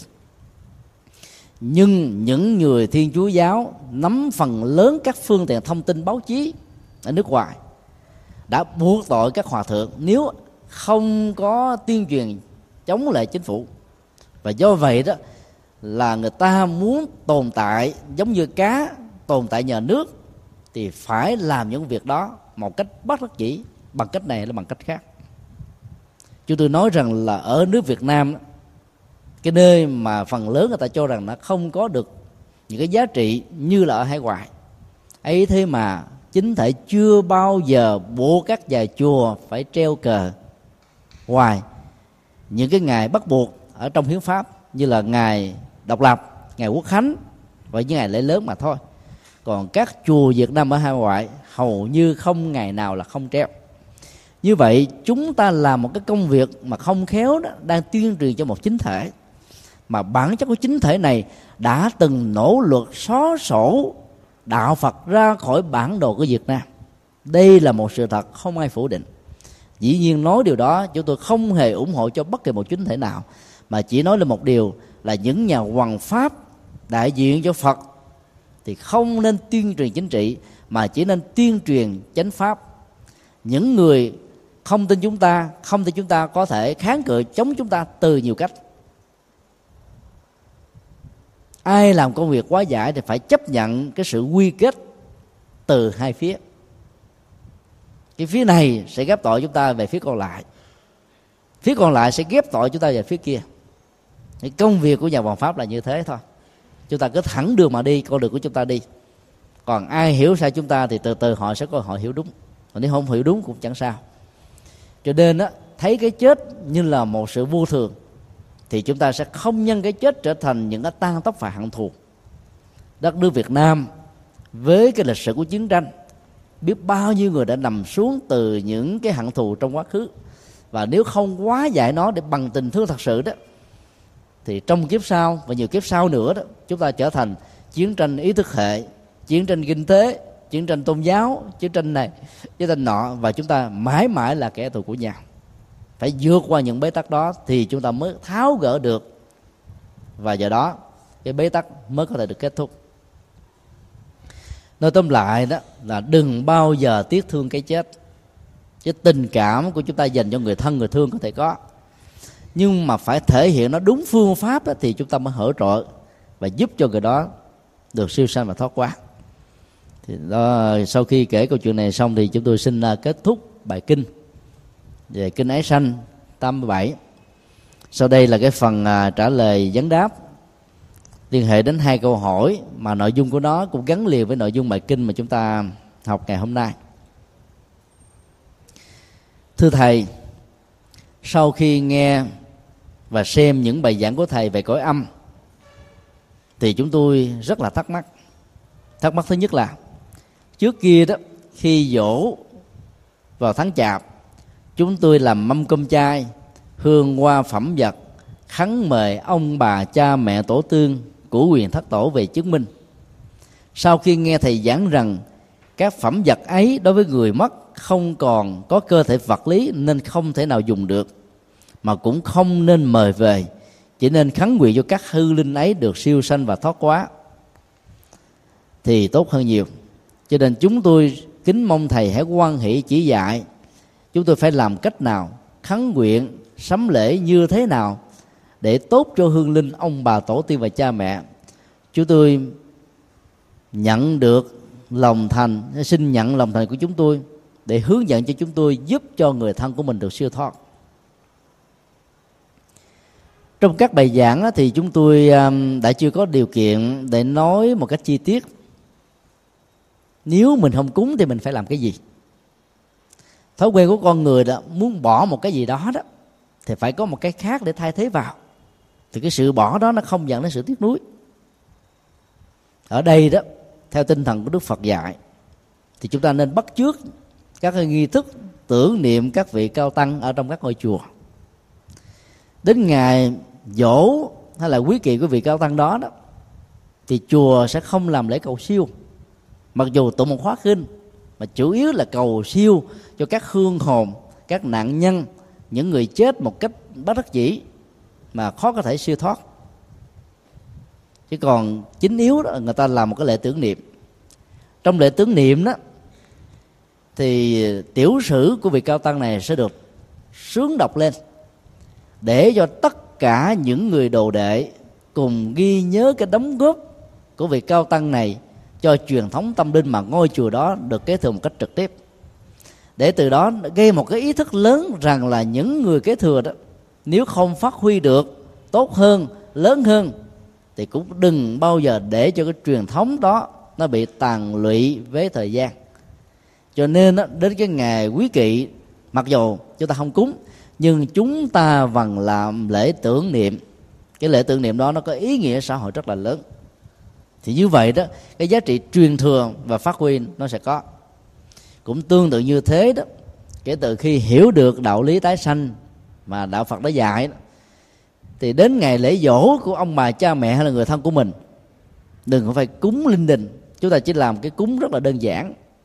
Chúng ta tặng cho người đó một cái thời kinh và chúng ta nên yêu cầu các vị thầy đến tụng kinh cho mình hoặc là tụng những bài kinh thuần việt. Liên hệ đến những cái giá trị phá vỡ sự chấp trước về cái chết. Ví dụ như là kinh vô ngã tướng kinh vô thường vô ngã hay là cái kinh uh, bản chất của cái chết kinh di đà hay là kinh địa tạng hoặc là kinh uh, quán vô lượng thọ. Nói chung là những bài kinh hướng dẫn cho các hương linh nhận chất nhận chân ra được rằng thân thể vật lý này không phải là tôi và tôi không bị lệ thuộc vào thân thể vật lý đó. Để từ đó đó siêu sanh thoát quá một cách dễ dàng. Và do vậy đó chúng ta phải um, phải nỗ lực và hợp tác với chùa để làm một cái lễ cầu siêu cho đúng nghĩa. Mà muốn như vậy đó thì chúng ta phải cung cấp các thông tin về cá tánh về những dướng mắt của người thân của mình. Thì lúc đó đó lễ cầu siêu mới thật sự là có ý nghĩa còn các cái cúng kính về phương diện vật chất đó, nó chỉ là một cái phần phong tục tập quán, không cần phải linh đình làm quá trọng thể như là người trung hoa. Phải làm hiến tế cả con heo quay, hoặc là giết rất nhiều con gà, con vịt để cúng. Không ngờ cái tình thương đó trở thành một cái nghiệp sát, tạo ra một cái cộng hưởng xấu cho người quá cố. Trong đó kinh địa tạng dạy, nếu thương làm lễ phước điền cúng dường, bố thí, hồi hướng, thì nhờ cái cộng hưởng nhân quả tốt này đó, người chết được hưởng một phần. Do vậy là trong những ngày lễ dỗ cúng đó, thì chúng ta chỉ làm để tưởng niệm như là trong các chùa tưởng niệm một vị cao tăng. Chúng ta nhắc lại công lao đóng góp của người người quá cố, rồi từ đó nêu phước tâm. Hoặc là nếu ngày hôm đó chúng ta phóng sanh bố thí cúng dường làm từ thiện để hồi hướng thì ý nghĩa của nó rất là nhiều và rất là tốt. Câu hỏi kế tiếp. Năm ba chúng tôi được 85 tuổi, bị bệnh nhũng não và tiền liệt tuyến, sức khỏe bị giảm sút rất là nhiều. Đột ngột trong lúc chúng tôi lao mình tắm cho ba, thì ba chúng tôi có dặn rằng, các con hãy nhớ ngày mùng 1 tháng 4 âm lịch của năm nay, tức là năm 1993 ba có việc cần phải làm vào giữa giờ ngọ các con nhớ nhé. Hơn 10 ngày sau, đúng 12 giờ trưa, mùng 1 tháng 4 âm lịch năm 1993 ba chúng tôi kêu chúng tôi vào lao mình, thay đồ mới sạch sẽ cho ba và đưa ba ra khỏi nhà hoài để ba con, ba chúng tôi có việc cần làm. Kế đó ba chúng tôi đã bảo, hãy thắp đèn hương lên khắp nơi bàn thờ cúng ở trong nhà gồm bàn thờ phật, bàn thờ ông bà, bàn thờ các thần linh và dặn dò chúng tôi hãy pha một ấm trà thật là ngon rang một bát gạo cho vàng thật đầy. Tất cả các phẩm vật đó đều phải là thật sạch tinh khiết để lên bàn thờ của phật và của quyền thất tổ. Xong đâu đấy rồi ba chúng tôi ngồi ngay ngắn nơi uh, chiếc ly vân hướng về tam bảo và khấn nguyện gì đấy chúng tôi không được rõ lắm. Sau đó ba tôi nằm xuống và ngủ từ đấy cho đến 4 giờ chiều ngày hôm đó mới dậy và nói rằng, ơn tam bảo đã gia hộ cho ba, sẽ sống thêm hết năm nay. Và từ đó ba tôi đã ăn chay luôn. Tôi còn nhớ ba tôi nói rằng, lúc ngủ, ba tôi thấy có một chiếc lá như là chiếc lá trầu to bằng cái nia ở trên không trung rơi xuống và bảo rằng, đó là cái bổn mạng của ba tôi khi cái ờ, lá đó vàng cuốn thì ba tôi sẽ bắt đầu chết. Đến ngày 23 tháng chạp năm 1994 ba tôi mới bảo, còn một tuần nữa là ba sẽ đi xa. Các con bảo anh chị, các con hãy về thăm ba thì về. Đây là lần cuối và sẽ không còn có cơ hội nào khác. Đến ngày 27 tháng chạp năm 94 ba tôi bảo với chúng tôi rằng, hãy phân công chăm sóc cho ba, vì ba đêm nay không còn nữa, ba sẽ nôn mửa dữ lắm. Sáng ngày 28 ba sẽ ra đi một cách vĩnh viễn. Quả nhiên đêm đấy, ba của chúng tôi nôn mửa rất là nhiều.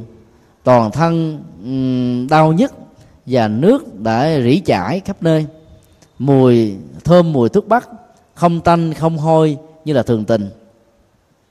Đến 4 giờ sáng ngày 28 tháng chạp, ba tôi coi lại đồng hồ và kêu yêu cầu tất cả chúng tôi hãy rửa mặt sạch sẽ, súc miệng, thay đồ. Bộ bồ, bà ba trắng mới mà phải bảo để kế bên giường ba, một cái chiếc áo tràng mà ba đã quy cách đây khá lâu.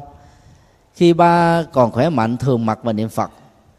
Xong ba tôi mới bảo với chúng tôi rằng là hai thay hết màn cửa trong nhà, thay mùng mền cho mới, thay nơi chỗ nằm màn cửa cho thoáng và thắp hương đốt đèn ở các nơi thờ cúng phật và thắp ờ, gõ chuông lên nơi bàn phật để cầu nguyện chư phật để gia hộ cho ba. Sau đó ba tôi đã kêu tất cả chúng tôi đến bên giường và dặn từng người rằng, phải sống thật tốt, làm cho tốt. Ba đi, ba sẽ phù hộ cho các con. Đừng làm gì xa quý mà phải mang tội về sau này. Giàu hối hận sẽ rất là muộn. Khi cần gì thì nguyện cầu sẽ chư Phật sẽ gia hộ cho các con. Nhớ đấy, đây là một sự thật mà ba đã từng trải qua đúng 8 giờ sáng ngày 28 tháng chạp năm sau năm đó, sau khi dặn dò con cháu từng người xong, con trai, con gái, dâu, rể và cháu chích, mỗi người một cách rất là kỹ lưỡng và khác nhau. Ba tôi đã vùng vai lắc nhẹ vài cái ba cái, rồi đi một cách thanh thản, nét mặt đỏ hồng, tươi thắm. Như vậy, như những điều chúng tôi vừa kể như trên, thì sau khi chết, ba người chúng tôi sẽ sanh vào cõi nào? Chúng tôi rất mong thầy chia sẻ giải thích theo tinh thần Phật dạy để chúng tôi là hạnh phúc và an tâm nhiều hơn về cõi tâm linh của mình vì pháp Phật nhiệm màu. Chúng tôi chân thành là cảm ơn à, gia đình này đã cung cấp một cái thông tin rất là lý thú về cái à, cái chết của người cha ruột thịt của à, gia đình và hai cái sự kiện liên hệ đến cái chết sự kiện đầu đó chúng tôi cho rằng đó là sự kiện um, linh tri. Biết trước được rằng là ông sẽ ra đi. Và có lẽ là một người phật tử thân thành đã từng tụng niệm bái sám và hành trì. Cho nên ông hiểu rất rõ rằng là cái phước đó, nó có thể giải được các nghiệp. Và do đó đó là mặc dầu ông có linh cảm rằng là trong một tuần lễ sau ông sẽ ra đi nhưng nhờ quý kính tam bảo và cầu nguyện mà ông không hề nói cho con biết con con cái con biết cho nên ông đã qua được cái chết đó và đến gần một năm sau, cái chết thật mới được diễn ra.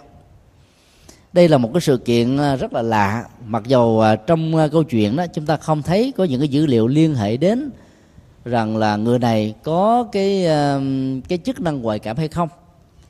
Nhưng chúng ta vẫn biết rằng là có một số người đó giàu có tu hay là không tu, vẫn có được những cái chức năng đó biết được năm tháng ngày giờ mà mình sẽ lìa cõi trần này và dặn dò con cháu rất là kỹ lưỡng.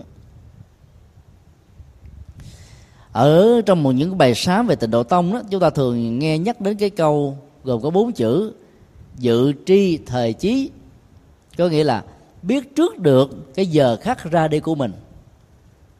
Những người như thế đó, thì cái đời sống tâm linh rất là vững mà không cần họ phải là một nhà tri thức về Phật học. Họ chỉ cần có một sự hành trì đúng phương pháp có niềm tin vững chãi thực tập và đời sống đạo đức rất là mạnh. Và luôn luôn gọi là có một cái ước muốn rằng là mình biết trước được cái ngày tháng ra đi của mình. Cho nên đó, sự kiện đó nó có thể diễn ra đối với họ. Các vị lạc ma tái sanh đã thực tập với pháp môn hành trì này từ lâu cho nên họ làm chủ được cái sống và chết và có thể tiên đoán được rằng là mình sẽ tái sanh, làm con cái nhà ai, trong một gia đình nào, ở đâu, thân phận của mình trong tương lai như thế nào, để nhờ các đồ đệ của mình nương theo lời di chúc để tìm kiếm cái hậu thân, đưa về phục hoặc cái vai trò vị thế trong chùa, để từ đó con đường tâm linh được sanh sôi nảy nở mà không phải bắt đầu lại ngay từ con số không. Như vậy là chúng ta thấy là các hiện tượng đó là các hiện tượng có thể tin được.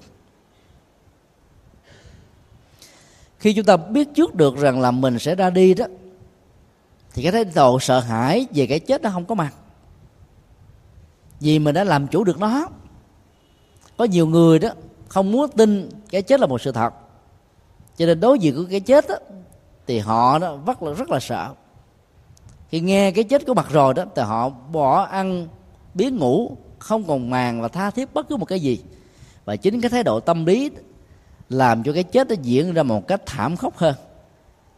Do đó đó ở một số bệnh viện đó một số bác sĩ khi biết rằng là bệnh nhân của mình sẽ phải ra đi do một cái chứng bệnh nan y nào đó thường nhắc nhở với người thân chăm sóc bệnh nhân rằng là nếu thân nhân của anh á, muốn ăn cái gì đó thì hãy để cho ông cho bà đó hãy ăn thỏa chí chứ đừng có o ép gì nữa, vì mạng sống sẽ không còn được bao lâu. Thì chúng ta biết rằng là người đó sẽ không bao giờ có cơ hội sống thêm. Và do vậy đó, tùy theo cách mà chúng ta ứng xử. Đứng trước tình huống đó sẽ có hai sự kiện diễn ra. Một là chúng ta muốn tiếc nuối, cho nên chúng ta tìm mọi cách để cho người đó thở hơi thở cuối cùng bằng những sự hỗ trợ của y học ví dụ như là cái máy trợ thở chẳng hạn. Phản ứng thứ hai đó, nếu là một cái người hiểu đạo lý Phật pháp và nhân quả như là tái sanh một cách thuần thành, tin chắc chắn một trăm phần trăm rằng với sự xác chứng ít nhất là từ hai bác sĩ, người thân của mình sẽ không thể tồn tại dài hơn. Cái chết diễn ra là một sự thật. Thì hãy nên đưa người đó về nhà để tụng niệm bái sám, nhắc nhở người đó về mọi thứ để cho người đó không còn sợ hãi gia tài sự nghiệp vợ chồng hay là tình thương, tình thân cần phải buông xả để mà ra đi cho một cái cuộc hành trình tái sanh. Làm được như vậy đó, thì người đó nó sẽ không bị giữ lại ở trong bệnh viện và có thể dẫn đến tình trạng bị mổ xác hay là nằm ở trong nhà xác. Vì các thủ tục sau khi mất ở trong bệnh viện rất là rắm rối, nhất là ở hải ngoại cho nên là sự tiếc nuối đó sẽ làm cho chúng ta, làm cho người thân bị sấm rối nhiều hơn. Đưa người thân đó trở về bằng cách là không giúp cho người đó có những cái cái sống bằng cái sự hỗ trợ vật lý, thì người đó sẽ có thể chết đi nhanh hơn. Dĩ nhiên là cái nỗi đau nó có thể có, nhưng nó không kéo dài thì vẫn hay. Hơn là phải kéo dài trong một tình trạng mà người đó chỉ sống nhờ máy trợ thính, rút cái máy đó ra thì cái tim sẽ ngừng đập. Mà lại diễn ra trong một trạng thái hôn mê. Thì dĩ nhiên là chúng ta sẽ không hỗ trợ tâm linh trong giai đoạn mà người đó sẽ phải lìa cái cõi đời này. Cho nên điều quan trọng là phải làm thế nào để hỗ trợ, để giúp cho người đó thoát khỏi sự bế tắc. Điều may mắn ở trong câu chuyện này đó là người cha rất là làm chủ cái vận mệnh ra đi của mình và đã dự đoán một cách đúng phốc. Năm tháng ngày giờ ra đi cho nên ông đã có một chuẩn bị chu đáo. Dặn dò con cái làm điều thiện bỏ điều ác để khỏi phải nuối tiếc về sau mỗi một người đó dặn theo một cách khác nhau. Rồi dạy uh, chuẩn bị phòng ốc trang nghiêm thanh tịnh hướng về ngôi tam bảo. Thì chắc chắn rằng khi qua đời đó hương linh sẽ tái sanh về cảnh giới an lành đây là điều chắc chắn một trăm phần trăm mà chúng ta không thể nào không tin do đó đến ngày dỗ của người cha như vậy đó, chúng ta không nên bận tâm cúng kính, mà chỉ là một lễ tưởng niệm, kể lại cái sự kiện này cho người thân quyến tới tham dự để tạo thêm niềm tin về sự hành trì. Đối với pháp môn tịnh độ hay là với pháp môn gì mà chúng ta có thể, có sở thích. Và điều đó đó, nó là một cái niềm hãnh diện tự hào và hạnh phúc hơn là một nỗi lo. Còn trong tình huống đó, khi từ người thân của chúng ta qua đời mà mình không đoan chắc được rằng là người đó có được tái sanh hay không cũng đừng nên bận tâm. Người phật tử không nên bận tâm nhiều về những vấn đề này. Vì sự bận tâm sẽ không làm cho người đó sống lại và cũng không hỗ trợ gì cho người đó. Nếu như trong quá trình kể từ khi cái chết được diễn ra cho đến bây giờ, không bất cứ một người nào trong người thân đã mơ hay là bị báo mộng, thì chúng ta hãy nên an lòng rằng là người thân đã được tái sanh trong tình huống mơ hay là mộng, thì chúng ta cũng đừng nên vội tin. Ít nhất phải có hai người cùng một lúc thấy sự kiện đó, mà không phải chỉ có một lần, phải phải nhiều lần.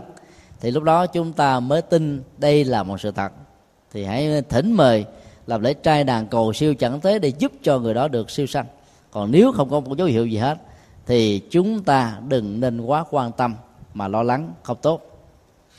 Cái phong tục của phật giáo ngày nay trong dân gian đó đã làm cho người ta có quá nhiều nỗi lo. Chẳng hạn như là ghi tên cầu siêu của một ờ, người quá cố nào đó. Rồi photo ra thành trăm tang giấy đến từng ngôi chùa một dán vào đại hồng chung dán vào cái chuông gia trì hay là để dưới đáy của tượng phật để mong cho hương linh đó, nhờ cái ân đức của tam bảo có mặt ở trong cái khu gia không gian tâm linh đó được siêu sanh thoát quá. Lo lắng như vậy đó thì không nên.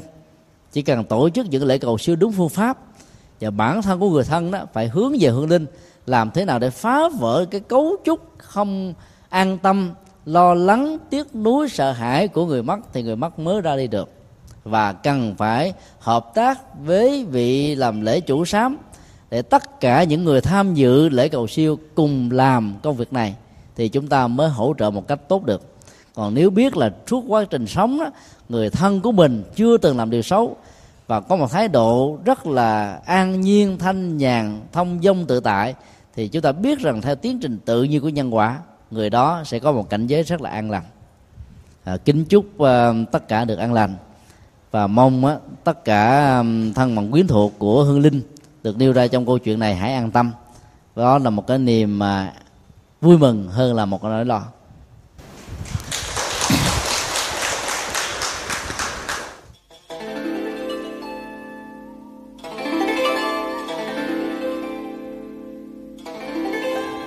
Pháp âm Đạo Phật ngày nay xin khép lại nơi đây. Quý vị muốn thỉnh hoặc ấn tống các đĩa CD về Đại Tạng Kinh Việt Nam, các kinh sách do Thầy Nhật Từ biên soạn, các bài pháp thoại, các đĩa CD về âm nhạc Phật giáo, cũng như muốn đóng góp vào các hoạt động từ thiện của Đạo Phật ngày nay, xin liên lạc theo địa chỉ Công ty trách nhiệm hữu hạn Đạo Phật ngày nay, Chùa Giác Ngộ, số 92, đường Nguyễn Chí Thanh, phường 3, quận 10, thành phố Hồ Chí Minh, Việt Nam. Điện thoại 08 83 35 914 0958 057 827 Email Buddhism Today inc a yahoo.com Thích nhật từ a yahoo.com Website World Wide Web buddhismtoday.com World Wide Web tủ sách Phật học.com